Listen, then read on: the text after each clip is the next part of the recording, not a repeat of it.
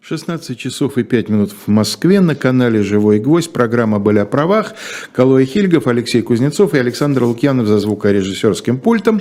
И сегодня у нас такое уже, так сказать, для тех, кто нашу передачу достаточно давно слушает или смотрит, э, такая уже привычная э, передача, когда в начале некого нового календарного периода, месяца или квартала или года, мы эм, рассказываем о тех э, законодательных нововведениях, которые начинаются вот с ближайших чисел, да, либо с начала месяца, либо кое-что вот в этот раз в середине месяца начнет действовать. Многие сюжеты, о которых мы сегодня будем говорить, нами в свое время достаточно подробно рассматривались на стадии, когда они обсуждались в виде законопроекта или даже инициативы. Ну вот сегодня мы будем тогда достаточно кратко подводить итоги и говорить, что же именно, в каком виде это все вступило в силу. Понятно, что любое из сегодняшних нововведений может какие какие-то отдельные категории людей затронуть достаточно тесно и близко, но мне кажется, что вот если говорить об обществе в целом, то, наверное, наиболее широкое распространение будут иметь нововведения, связанные с персональными данными.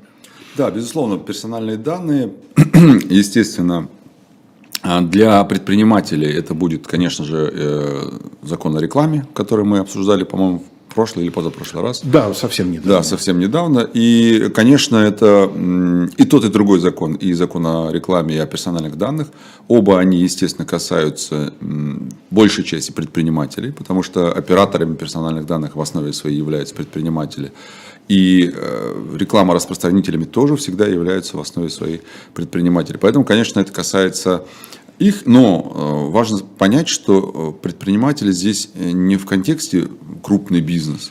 ИП, самозанятый, малый бизнес, микробизнес, все это тоже попадает в зону интересов угу. новых законов. Вообще, надо сказать, что обычно каждый год у нас в сентябре у нас есть как бы два а, таких отчетных периода в течение года, когда законы вступают в силу обычно. Это два сентябрь. Пик, пиковых периода. Да, это июль, обычно там с 1 июля начинает вступать закон в силу.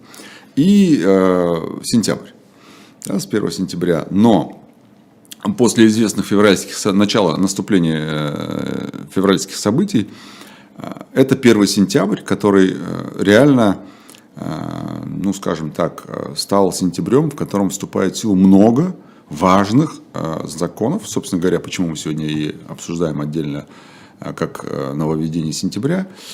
И это, наверное, первый такой сезон, да, когда вступают в силу новые законы вот на фоне происходящих событий. Да. Угу. И эти законы, естественно, как мы уже об этом говорили, и закон о персональных данных, и другие законы, они э, воспринимаются через призму этих событий. Да, это да? первое. Второе, э, именно происходящие события становятся неким, э, неким производным, да, точнее, эти законы становятся производным от этих самых событий. И помните, как-то шутили, по-моему, юмористы, кто-то шутил, что, ребята, у нас в Беларуси пятый сезон – а у вас в России еще третий. Угу. И мы отсюда видим, что у вас будет в следующих угу, двух угу, сезонах. Угу. Да? Вот похожая история, как бы. Да, это настолько, настолько близкая к реальности шутка, что она даже на шутку не очень похожа. Да, и э, ну, я думаю, что мы за последний год точно нагнали там сезончик другой э, Минск, э, Беларусь угу. в целом, но э, в этом есть доля правды. И поэтому ну, я посчитал важным, чтобы мы сегодня как бы обсудили и поговорили прям конкретно каждый из законов. Да, там не все законы предполагают какие-то ужесточения, где-то есть послабления, как, например, техосмотр. Техосмотр, да, да вот только а, хотел сказать. Ну, где-то есть ужесточения, но в целом, в любом случае, это нужно знать. А, и начнем, я думаю, как раз с закона о персональных данных, который предполагает, э, что а, а, любой Значит, любая информация о, с персональными данными, которые собирает организация, даже в отношении сотрудников, когда мы заключаем договор с клиентом, угу. трудовой договор с сотрудником, все это персональные данные. И теперь, а, после 1 сентября, а, эти компании должны отправлять отчеты в Роскомнадзор. Кстати говоря, на сайте Роскомнадзора есть довольно неплохая Форма, она пока, считается, что она пока будет действовать временно, но там мы ожидаем, что Роскомнадзор должны, там, может быть, через месяц или раньше еще опубликуют новую форму отчетности, но пока ее можно отправлять в том виде, в котором она есть на сайте Роскомнадзора. Вполне удобно, то есть нужно указывать название компании, там, ИНН, ОКВЭД там, и все угу. остальное. И, естественно, нужно указывать э, ответственного сотрудника в компании, кто отвечает за э, работу с персональными данными. Что значит работа с персональными данными? Это хранение, отправление отчетностей, э, безопасность, безусловно, взаимодействие с операторами персональных данных, то есть те операторы, которые обрабатывают. Объясню, что это значит. Если мы, например, компания, которая получает персональные данные, то мы их где-то храним. Если мы их храним, например, в облачном э, сервисе, то э, обрабатывает их как раз вот тот самый облачный сервис, с кем у нас договор. И вот в этом договоре тоже должны быть э, специфические условия, которые закон предъявляет к нам, как к сторонам договора. Ну а сотрудник, который отвечает за такого рода работу, это, как я понимаю, на маломальски, в маломальски большой организации, это сотрудник кадрового Это может быть кадровый да? отдел, это не важно, это может быть юрист, это может быть HR, там, не знаю, кто угодно, но это, это в принципе э, любое должностное лицо. Там законодатель нас не ограничивает в том, э, кто, кого, назначит да, кого мы нам назначаем ну, ответственным. Да. Да. Но есть момент, э, как говорится, есть нюанс. Э, здесь при утечке этих персональных данных возникают, соответственно, риски. И закон предъявляет новые требования к э, организации при утечке персональных данных, что в течение суток после установления факта утечки компания должна уведомить об этом Роскомнадзор и в течение 72 часов провести внутреннее расследование, в результате которого должны установить что? Первое причина, вторая, а какой характер персональных данных, да, и в отношении кого, то есть э, чьи это персональные данные. Ну, что утекло, иными словами. Да, да ну, если... э, кто эти люди, да, чьи данные утекли, какой вред им может быть причинен, и, соответственно, ответственного человека, кто, ну, опять же, это тот, кого мы указываем в этом самом э, отчете. Меня сегодня спросили, а для чего вообще это делается, да? для чего ужесточаются эти данные. И, на мой взгляд, тут есть несколько причин, и я думаю, что это естественно в первую очередь.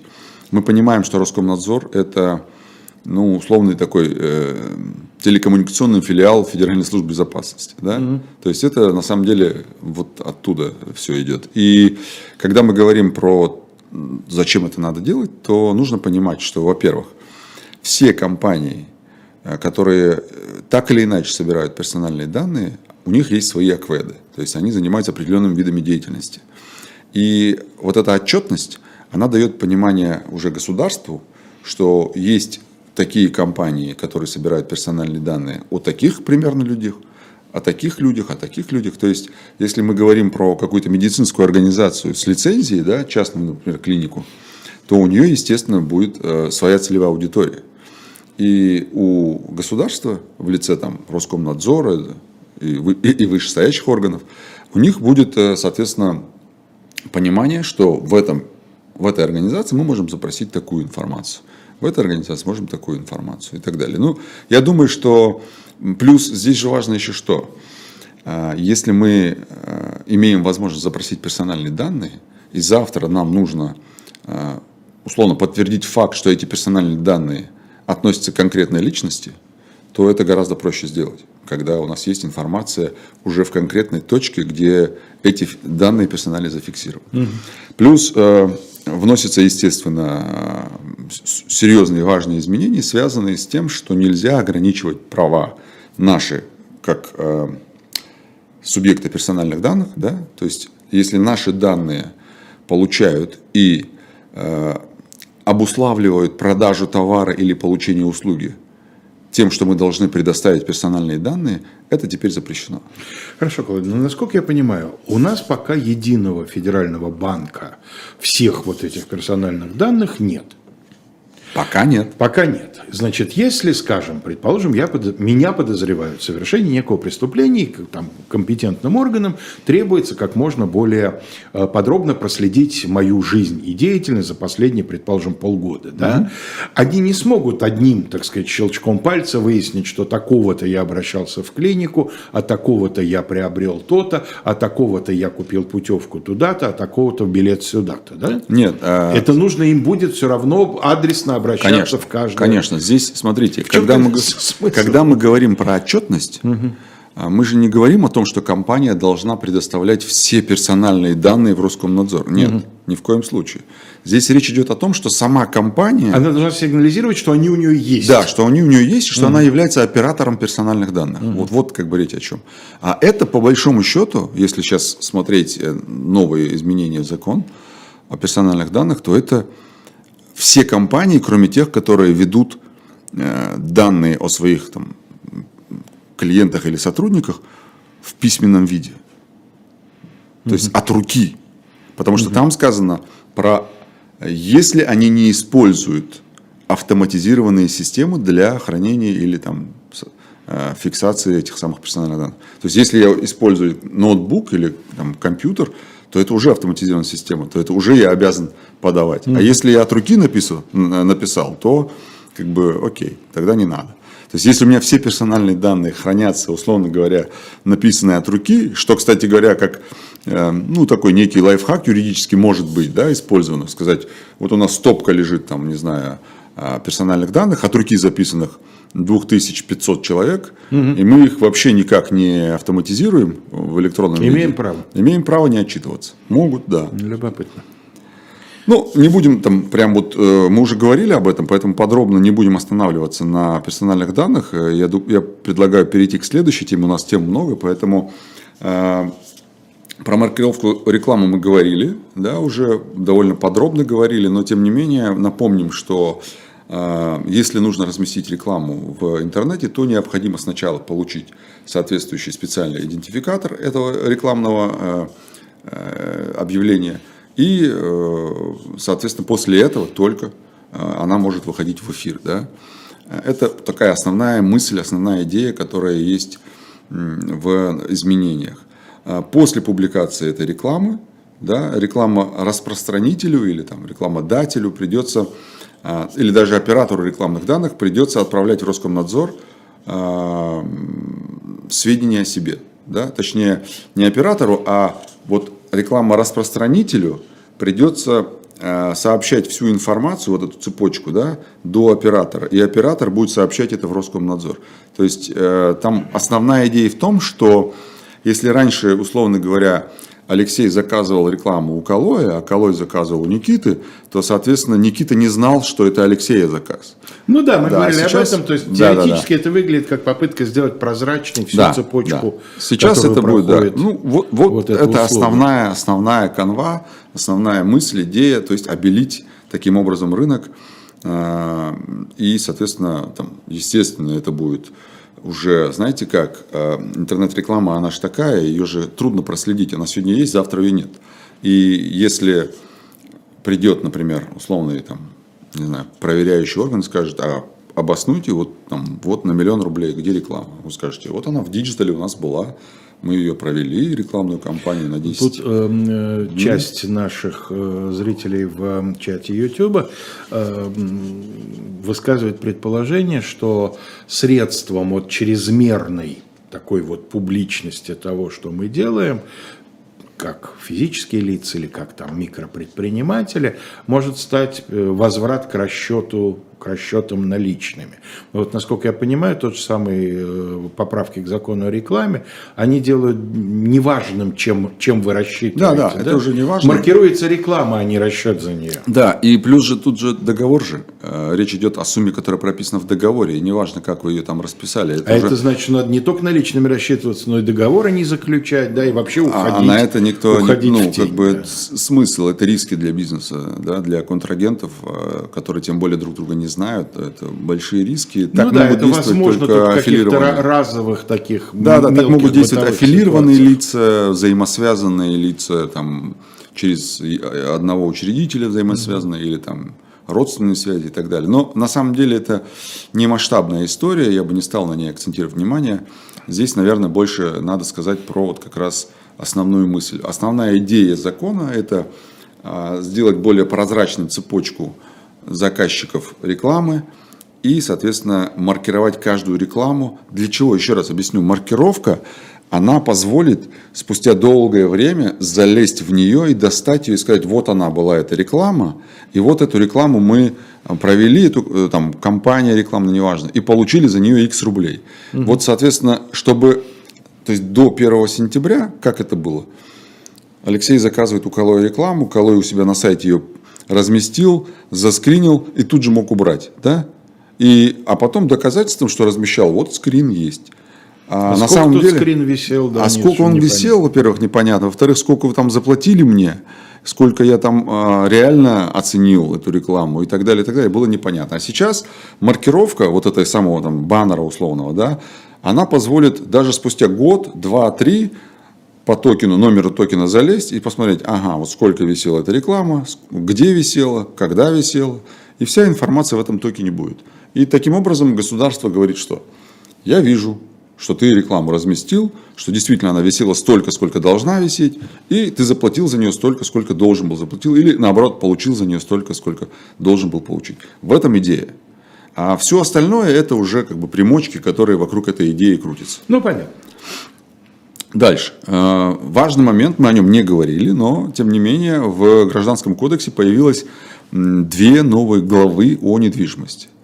Э, что основные идеи какие? Да? Основная идея, что нельзя образовывать помещения и машиноместа в объектах незавершенного строительства. Что это значит? А, вот у меня есть э, добрый товарищ мой, э, известный всем э, Роман Сергеевич Бевзенко. Он в своем телеграм-канале... Всем в юридическом. Да, в юридическом, да, в юридической э, сфере. Э, прекрасный специалист. Э, и он у себя в телеграм-канале пишет э, про, часто пишет про то, что не может быть никакого признания права собственности в недостроенном доме, с чем я категорически соглашаюсь. Э, в объектах, я имею в виду, незавершенного строительства. Да? Мы знаем эту историю, когда банкротится застройщик, дом в принципе стоит, но он не сдан, Э, и условный там дольщик приходит и говорит, вот у меня квартира должна быть на третьем этаже трехкомнатная, приходит суд и говорит, прошу признать мое право собственности вот за этой недостроенной там, частью дома. Да? И суд говорит, признать, и все, и как бы человек получает право собственности на эту квартиру. Вот этого не должно быть, и я считаю, что это правильно, потому что, ну, представьте себе, у меня право собственности в доме, который не сдан, и в которой может быть э, находиться в любом состоянии. А суд мне его вручил. А если мне вручили право собственности, я что имею? Я могу заехать туда и жить. Да, это же мое право. Ну вот как бы... Э, Я впервые столкнулся вот с этим разворотом э, гражданско-правовой мысли, э, приехав на экскурсию в одну из латиноамериканских стран, и обратил внимание, что не только в бедных районах, но и в районах, скажем так, где живут люди среднего достатка, практически все дома демонстративно недостроены. То есть, да, скажем, да, да, да. Там два, есть, два да, этажа да. закончены, а третий вот э, только начат, торчит арматура, какие-то еще эти самые. И мне объяснили, что оказывается это связано с тем, что по закону, пока здание не завершено, да, с него не надо платить налоги. Да, да. Вы живете точно. в недостроенном доме, жить вы можете, пожалуйста. Да, у вас нет на него права собственности, вы не сможете его продать. Но вы не платите налоги. Если вы построили для себя, а не на продажу, то это, в общем, ну, да. вещь ну, такая, опять же, да, достаточно а, разумная. Разумная с точки зрения проживающего. Естественно. А, а с точки зрения права и вообще, скажем, здравого смысла, а, мне кажется, не, не очень-то и разумно. Но дальше еще один момент, который предусмотрен именно по, э, для зданий и сооружений. Э, еще один признак – это они не должны быть, э, точнее, они, эти здания и сооружения, должны быть созданы в результате строительства. Объясню, что это значит. Например, асфальтовые покрытия или какие-то участки, такие, знаете, покрытые там щебнем, да, замощенные участки такие, они не могут считаться отдельным объектом недвижимости, как это считалось. То есть в некоторых случаях, хотя э, по решениям Верховного суда в аналогичных спорах, Верховный суд всегда придерживался, что это является частью земельного участка. Угу. Но были случаи, когда это признавалось, условно говоря, там 600 квадратов асфальтового покрытия признавалось отдельным объектом. Да, было такое. И как бы... А объектом какого рода? Что? Строительство. Дорог. А, строительство, да, да. А, ну вот, соответственно, сейчас э, в ГК уже на уровне федерального законодательства прописали, что это не соответствует и э, ну, ни практике, ни здравому смыслу. И поэтому сейчас закрепили, что это является просто часть земельного участка.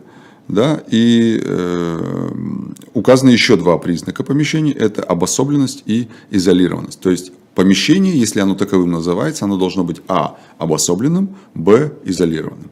Это э, что касается законодательства, ну если коротко, да, законодательства, э, связанного с недвижимостью и новыми главами Гражданского кодекса. То Тоже вступает как... в силу с 1, с 1 сентября. Раньше люди в рабочих казармах, там до революции или в первый год советской власти, да, снимали углы, когда mm люди снимали не комнату, а в комнате жило несколько семей, да, они там... Четыре угла, условно. Да, с ситцевыми занавесочками как-то это все разграничивали, то есть это все равно помещение одно. Вот да. вы сказали, я вспомнил, Алексей, я вспомнил, как в 92 году, когда начались военные события, мы пять семей жили как раз вот по примерно, ну, мы недолго жили, правда, по-моему, там пару дней, но вот примерно по такой схеме ну мы вот находились... Есть старое выражение, его сейчас уже мало кто употребляет, а когда-то оно было очень распространено. Мыкаться по углам. Да. И вот современный человек, он решит, что это прятаться.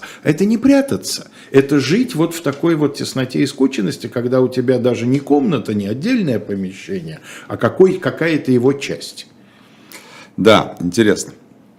Теперь, что касается кадровые документы через госуслуги. Появилась возможность обмена кадровыми документами через госуслуги. Э, кадровые документы в электронном виде можно подписывать через личный кабинет в госуслугах. Да? Ну, все понятно. Здесь, угу. я думаю, что ничего сложного нет.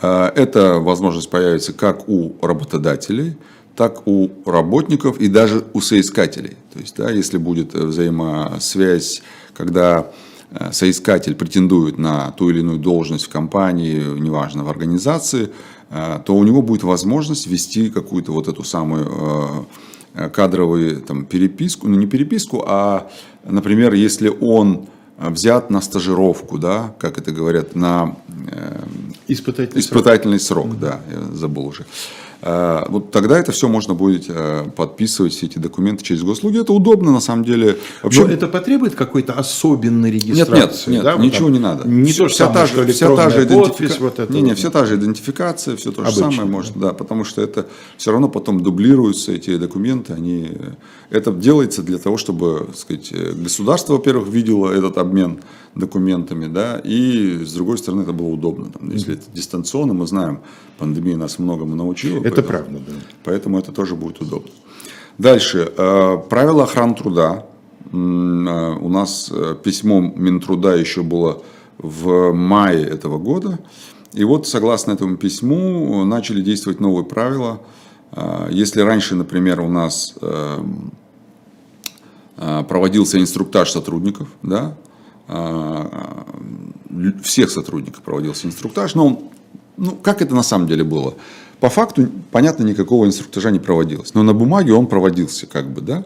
Это для трудовой инспекции, если они придут проверять и так далее.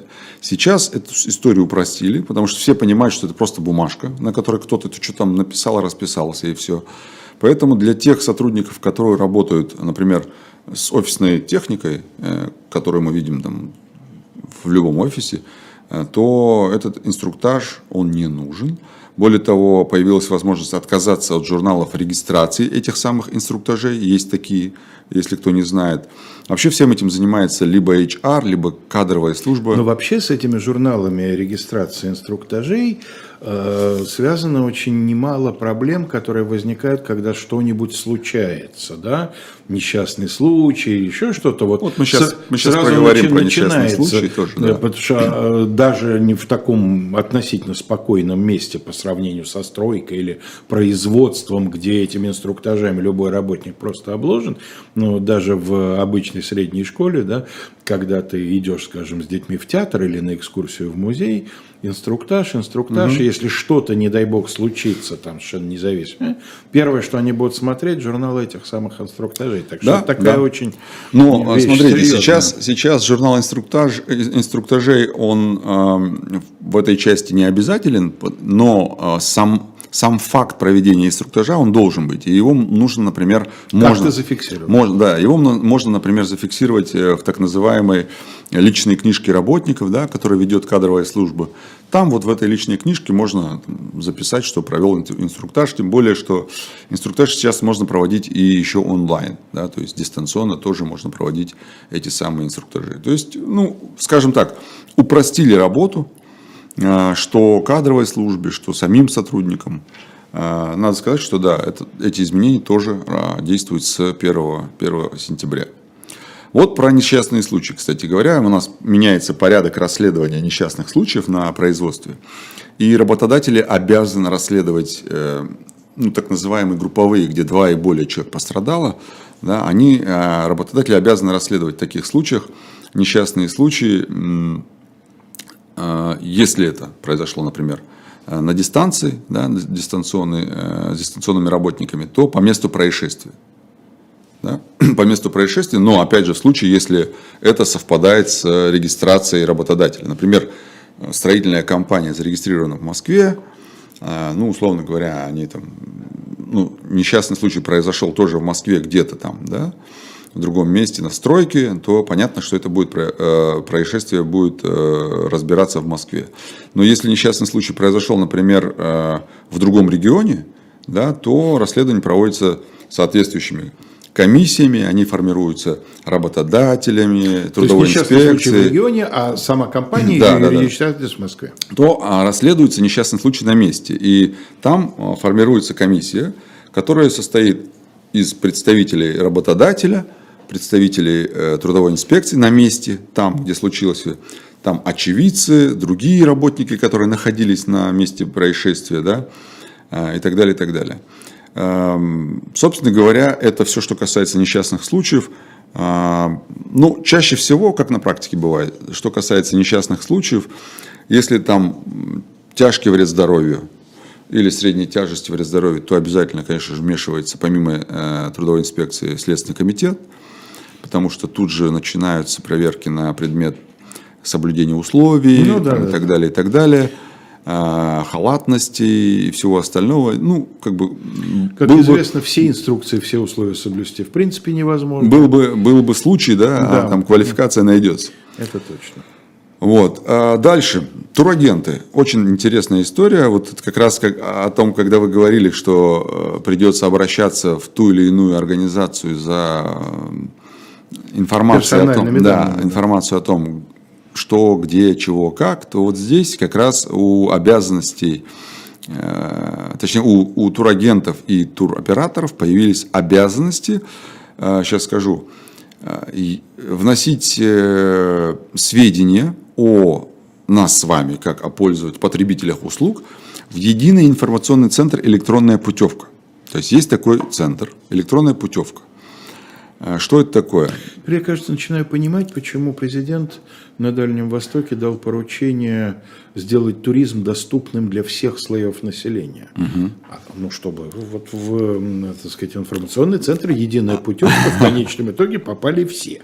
В том числе и те, кто а, в общем, не, не имеет средств на путешествие. Когда туроператор или э, тур, э, как его, турагенты, они продают тур, путевку куда-нибудь, неважно куда, а они должны вносить в эту электронную систему данные о том, кто купил, как купил, с какой картой, э, куда едет, насколько. Вот это все данные, они будут генерить их в виде QR-кода. Угу. И вот этот QR-код, соответственно, может быть, скажем так, источником информации о конкретной поездке, в, начиная от количества людей, заканчивая тем, куда, когда, насколько и так далее. И если турагент не передаст такие сведения туроператору, или туроператор не внесет эти сведения в единую информационную эту самую систему, то мы знаем, что есть у нас реестр туроператоров, да, то их исключают из этого реестра. Это фактически как бы нет лицензии да, э, на деятельность туроператоров, но есть реестр. Если тебя исключают из реестра, то ты больше не работаешь туроператором, у тебя нет доступа. И в случае, если, например, турагентство продала путевку и не предоставил туроператору соответствующую информацию, то оператор могут исключить из э, реестра. Э, там указано, что три нарушения в месяц должно быть, чтобы э, туроператора исключили из реестра. Ну, собственно говоря, если туроператор продает в месяц условно тысячу путевок, ну, из них, если он три не внес, ну, все, его лишают э, возможности заниматься этой деятельностью, да. Эта мера, вот эта, о которой мы сейчас говорим, она, естественно, не, э, не вступает, то есть, чтобы не путали наши зрители, она не вступает в силу с 1 э, сентября, она вступает в силу с 1 марта 2023 года при реализации туров в сфере выездного туризма. И э, с 1 сентября следующего года при реализации туров внутреннего туризма. То есть э, фактически мы знаем, что очень много людей, например, ездит у нас в Турцию, в Египет, там и другие какие-то ближневосточные, арабские страны и так далее. И э, вот Я в отношении... Думаю, что много, если не ошибаюсь, у нас у 70% населения загранпаспортов нет. Не то, что ну, в общем, а, ну, на самом деле, наверное, я просто из, из собственного опыта говорю, да, я практически каждый год езжу там с детьми э, на турецкие какие-то побережья, и э, ну, там ну, 90% просто русскоговорящие. Я не говорю, что это именно россияне, но в целом это очень большой процент русскоговорящих, в том числе и россиян, конечно же. Так вот, э, такие вот э, реестры, точнее, такие QR-коды будут генерироваться с 1 марта, если мы говорим про иностранный туризм, то есть про туризм за рубежом. Если мы говорим про туризм внутри России, то это будет со следующего сентября. Но опять-таки QR-код привязан к конкретной поездке, к конкретной путевке. Да, конечно. То есть каждая путевка это один QR-код. Каждое физическое лицо не будет иметь своего QR-кода, нет, да? Нет. Как, как QR-код путешественника. Нет, да? нет, это... это следующий этап. Ну, видите, Алексей, вы подкидываете идею, а сейчас нас послушают и скажут, о, отличная идея, Алексей Валерьевич подкинул. Теперь, помните, мы как-то говорили про, про то, что у российских арендодателей, а, у которых арендуют площади иностранные арендаторы, особенно э, мы сейчас говорим про арендаторов из э, недружественных стран, мы говорили о том, что у них возникает право в одностороннем порядке расторгнуть этот самый договор аренды. Так вот, э, все, э, скажем так, наступили те времена. Э, буквально с 13 сентября, то есть через меньше, чем через неделю, арендодатели, которые сдают эту самую недвижимость лицам из недружественных стран, смогут отказаться от исполнения договора аренды в одностороннем порядке при соблюдении хотя бы одного из следующих условий. Во-первых, это арендатор не возобновил аренду в течение 10 дней после получении требования да, о возобновлении. Второе, арендатор отказался от исполнения требования, а, либо исполнил его даже после, по, по истечении 10 дней а, рабочих дней после получения. Ну, по сути своей это означает, что все, а, скажем так, все иностранные компании, там, рестораны, кафе, еще какие-то другие компании, предоставляющие товары или услуги на рынке в России, которые арендовывали площади, они ушли, естественно, ничего не платят, и, а договор-то действует. И тут как бы просто дали право в одностороннем порядке расторгнуть. Для чего? В первую очередь для того, чтобы сами арендодатели не имели рисков а, от арендаторов в будущем, когда они сдадут эту площадь другим, правовых рисков для того, чтобы... Ну да, специфика нашей дружбы такова, что снимали площади, арендовали площади в основном недружественные страны. Да, конечно. А у дружественных, дружественных нам стран денег нет. У дружественных нам стран не то, что... Они с нами дружат бескорыстно. Да, да. Ну, и, и зачем? Ну, как мы же, мы же нашли возможность э, заместить э, товары и услуги недружественных э, нам предприятий точнее предприятий из недружественных стран, а, заместить собственными. У нас вон своя кофейня сеть появилась, свой, э, как это, вкусная точка появился, ну и так далее, и так далее. Я очень жду, пока у нас появится свое автомобилестроение и появится какая-нибудь хорошая одежда у нас своя, своя, своего собственного производства. Угу. Вот, э, и хочется еще какой-нибудь э, русский iPhone купить. Ну и я бы не прочь был бы купить еще какие-нибудь российские телевизоры, например, да, ну что-нибудь такое хорошее, да, чтобы вот мы могли заместить не только вкусная точка, но и там кофе, точнее не, э, телевизор, не только там вкусная точка и кофе, но и телевизор и а, iPhone ну, и вот компьютер. я совершенно не специалист в э, фастфуде, но люди, чьему мнению я очень доверяю, э, которые в этом разбираются, мне уже успели сообщить, что «Вкусная точка» замещает Макдональдс примерно так же, как «Лада Гранта» замещает, ну не будем говорить «Мерседес», ну хотя бы, так сказать, Я сейчас публично Hyundai. признаюсь в своем, в своем грехе, что я тоже пробовал «Вкусная точка», я бы сказал, невкусная точка. Да? Угу. Но, а... Невкусный восклицательный знак. Да. А перед ним несколько точек. Ну, в общем, э, история такая, что мы э, как раз с нашей любимой Ирой Воробьевой как-то заезжали в эту историю э, по ее же, естественно, инициативе, потому что я редко питаюсь такой пищей. Но я скажу, что да, это, это, я подтвержу эти слова. И, и, естественно, там замещение ну, с очень большой натяжкой можно назвать таковым. Причем на мой вопрос, а что именно вот из продуктов хуже, чем было тогда, мне было сказано все. Мне трудно спорить, э, поэтому перейдем к теме более приятной. Это кредитные каникулы. А, я не знаю, вот честно, я хочу увидеть, понять компании, которые сказали бы, да, мы воспользовались вот такой льготой. Честно скажу, в период пандемии у моего друга есть э, две э, медицинские клиники. Он мне признался, что он получил поддержку. И прям говорит, да, мне это помогло я подумал, ну классно, вот хоть, хоть, хоть что-то государство. Моя дочь индивидуальный предприниматель, но в той сфере, я не помню, как это было сформулировано, в общем, были такие сферы, которые вот имеют значение там. Да, да, далее, да, да, да. Вот, она получила какую-то поддержку, небольшую, но у нее и объемы ее деятельности небольшие. Да, вот у, у моего товарища, которого я упомянул, у него там порядка 300 сотрудников, и он говорит, мы прям существенно ощутили для себя, что мы там закрыли какие-то там зарплатные дырки, дырки да, да, и так далее, и прям ну, я, честно, я искренне порадовался, потому что мне всегда казалось, что это просто декларируется и все. И вот я как раз хотел бы, не знаю, если наши слушатели, кто-то из них э, увидел или там воспользовался, точнее, этой услугой, э, этой, возможностью, чтобы нам, не знаю, напишите мне в телеграм-канал где-нибудь, что я воспользовался, вот получил такую-то поддержку. О чем я говорю? До 30 сентября э, можно обратиться в банк, где вы получали кредит до начала военных событий, до 24 февраля. Можно обратиться в банк, чтобы получить что? Кредитные каникулы. Я не могу, э, значит, даже не 24 февраля, там было до 1 марта, до 1 марта, если вы получили кредит.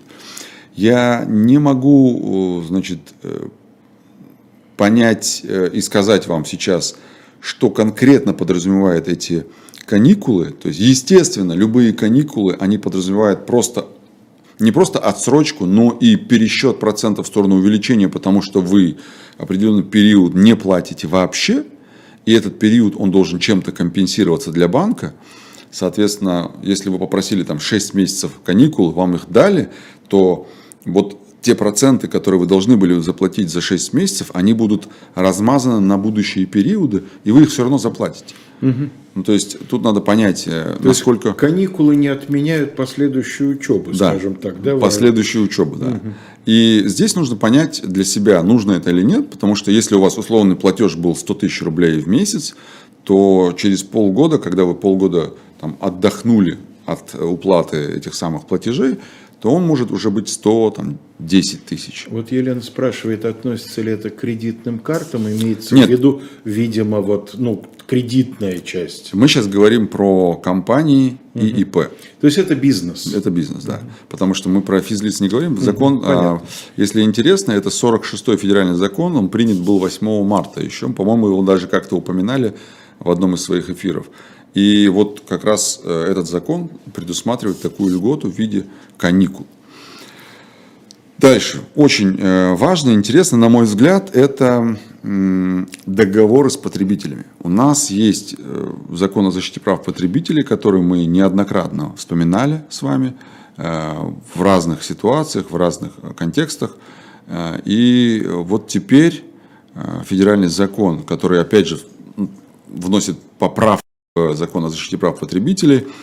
А, и эти поправки вступают в силу с 1 сентября. И они предполагают э, перечень недопустимых условий договора, которые ущемляют права потребителя. Вот этот перечень, он у нас был э, в 16 статье э, этого самого закона, и этот перечень сейчас расширился. Например, запрещено включать в договор условия о праве продавца на односторонний отказ от договора или изменение каких-либо условий договора. А, например, а, запрещено вписывать в договор а, подсудность дела, да? то есть устанавливать территориальную подсудность в договоре запрещено подсудность, она установлена законом, по закону о защите прав потребителя. Она может быть либо по месту проживания потребителя, либо по месту нахождения, соответственно, ответчика, то есть э, э, предоставителя товара или услуги. Соответственно, определять в договоре подсудность нельзя. Ну, запрещено. Потому что она в силу закона уже определена. Угу. И вот такие э, там, изменения, они перечислены в части 2 статьи 16 ну, принцип тот же, да, в, в той части, в которой договор противоречит закону, договор не, не действует. Это раз. Второе, а, в той части, в которой ущемляются права потребителя, например, условия, которые устанавливают для потребителя штрафные санкции при отказе его от покупки товара или услуги. Угу. Запрещено. Нельзя в договоре это прописывать нельзя э, устанавливать условия, которые исключают или ограничивают ответственность продавца, которая установлена в силу закона. Mm. Да? То есть, например, там, ты должен вернуть деньги, если тебе вернули товар в течение там, определенного периода, гарантийного срока, да, там 14 дней, например. Вернули тебе товар, он в надлежащем виде, э, товарный вид он не утратил, все, ты обязан вернуть деньги. А указывать в договоре, что товары не возвращаются, у нас в силу закона подзаконных актов установлен перечень товаров, которые не подлежат возврату. Все остальное подлежит. И ты не можешь, как продавец или предоставитель услуг, ограничивать потребителя в этом. А, я думаю, что если мы почитаем как раз, э, там много условий, там порядка, если не ошибаюсь, там полтора десятка условий, которые запрещены включать, запрещено включать в договор. А, Все, что если говорить коротко, это все, что ограничивает права потребителя и все, что ограничивает ответственность продавца или предоставителя услуг, установлено в силу закона.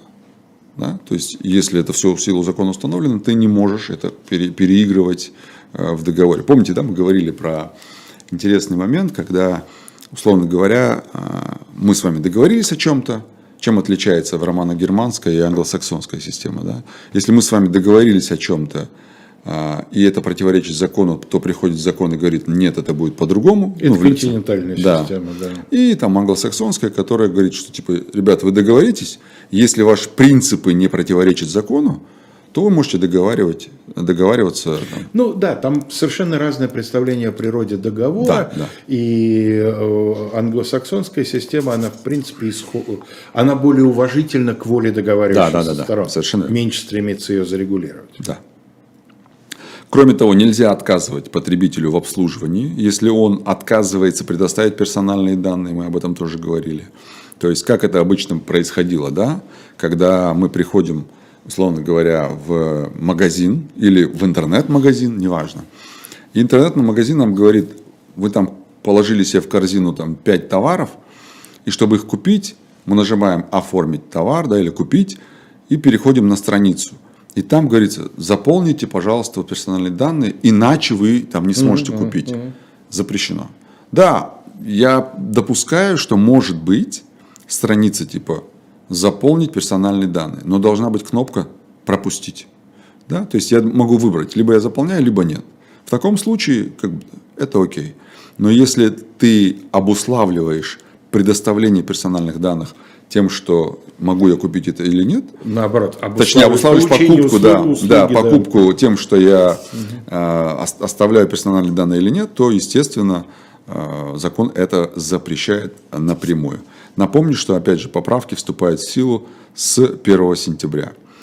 А, Еще. Также с 1 сентября, это уже касается больше бизнеса, потому что мы будем говорить про маркировку товара. С 1 сентября нужно подавать в систему маркировки э, данные о приемке молочной продукции.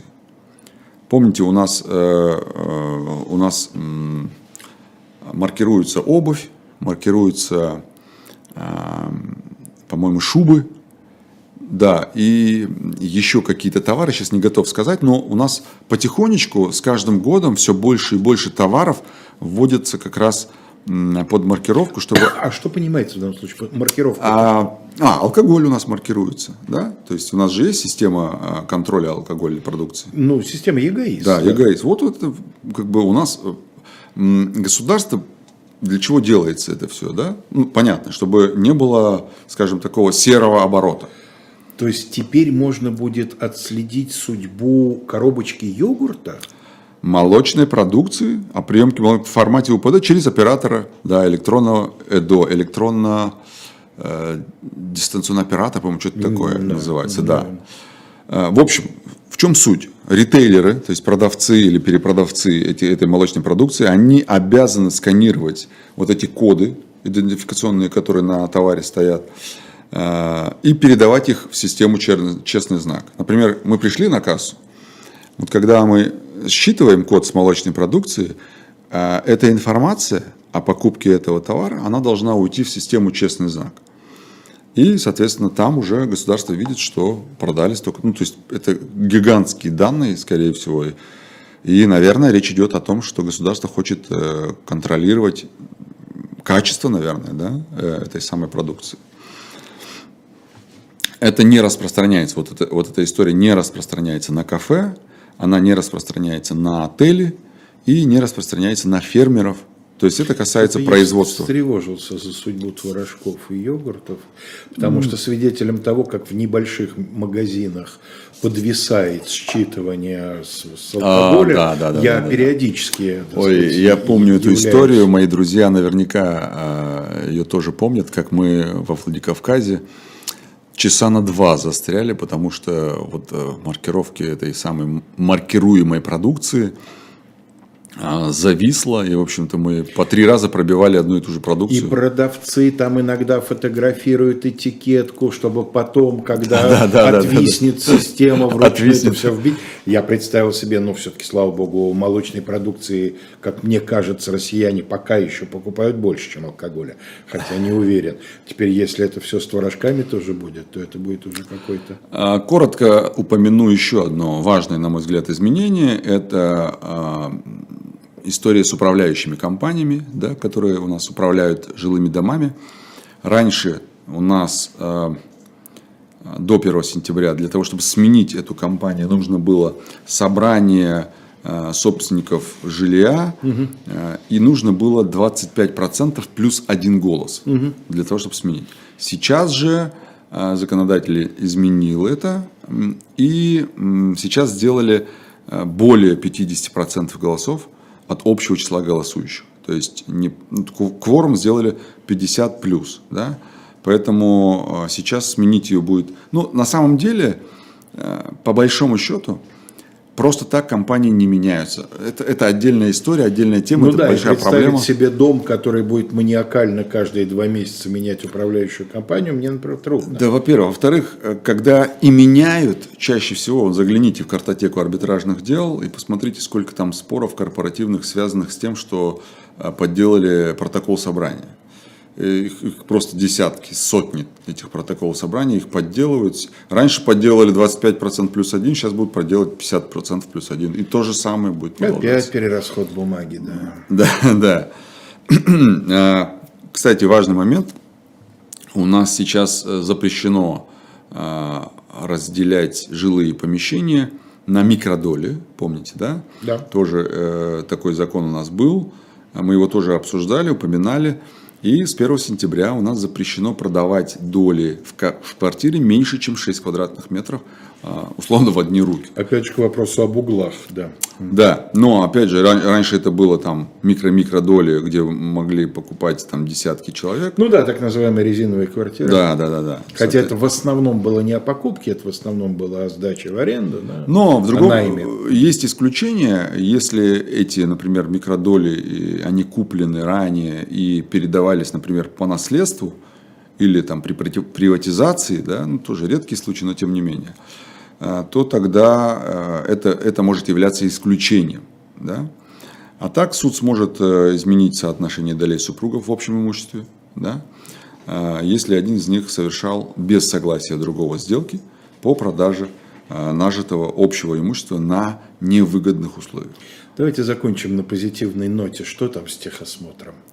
Техосмотр, да, давайте техосмотр. Я про него вообще забыл, честно говоря. Но э, надо, надо, конечно же, о нем сказать. Эм, Тем более, что по количеству людей вполне возможно, что это вторая после персональных данных э, тема по охвату. Да, да, да, да. да. В общем, Хотя я думаю, что люди, у нас которые... начинаются новые правила техосмотра с 1 сентября. Эм, очень интересная история, потому что, во-первых, скажу, что э, техосмотр для новых автомобилей э, моложе 4 лет, и если они, например, куплены с нуля, условно говоря, куплено одним владельцем, то до 4 лет ему не нужно проводить угу. техосмотр. А если же он а, перерегистрирует на другого человека, то да, уже нужно, нужно проводить. Но суть в чем? А, суть в том, что техосмотр обязательным остается для всех легковых автомобилей, как я уже сказал, старше 4 лет. При том самом тюнинге нашем любимом, да, при примочках всяких, при замене основных запчастей. Э, и агрегатов. Например, при замене, замене мотора или установке угу. ГБО, газобаллонного оборудования, угу. да, то есть газ установить. И при выезде в Евросоюз тоже оно он остается обязательным, потому что на выезде вас таможенники спросят, а где у вас ваш а, осмотр. Э, теперь, а, в отличие от того, что было раньше, не будут проверять, э, во-первых, аптечку, не будут проверять огнетушители, не будут проверять наличие аварийного знака, а, всякие вот эти капли масел, как обычно мы там, привыкли это делать, да. коррозии там, механических повреждений и так далее, и так далее, уровень шума выхлопного газа. Но на самом деле вот эти вот пункты, их а, вывели из этого значит, перечня только потому, что они, большинство из них дублируются в правилах дорожного движения. Например, аптечка, огнетушитель, дорожный знак, это все дублируется в правилах дорожного движения. Это не значит, что у нас его не должно быть. Вы можете пройти техосмотр, но если вас остановили на дороге и проверили, то вас могут оштрафовать. Вот в чем разница. Понятно. Разница только в этом. Просто кто-то, я уже видел в интернете по этому поводу горячие дискуссии, кто-то понял так, что аптечку с собой перевозить не надо. Ну, надо, ну, конечно. Ну, ну во-первых, это... Нет, во-первых, это да. разумно, но мы про это сейчас даже да, да, да, да. Да. Э, в любом случае, при проверках э, можно, конечно, ну, то есть при э, техосмотре можно не иметь эту аптечку, никто и даже не будет спрашивать, даже если она у вас лежит. Угу. Но в любом случае на дороге вас могут в любой момент спросить. И я думаю, кстати говоря, как показывает практика, я думаю, что после вот этих изменений, почему не спрашивали до сих пор? Потому что когда смотришь, что есть техосмотр, ну, значит, есть и аптечка, и знак, и все. Ну да, вряд ли. Хотя я знаю людей, которые на техосмотр брали аптечку, одолжили у соседа. Может быть. А потом Но, тем не менее, э, наличие техосмотра, который предполагает проверку этих самых вот э, предметов, она как бы отбивает желание проверять.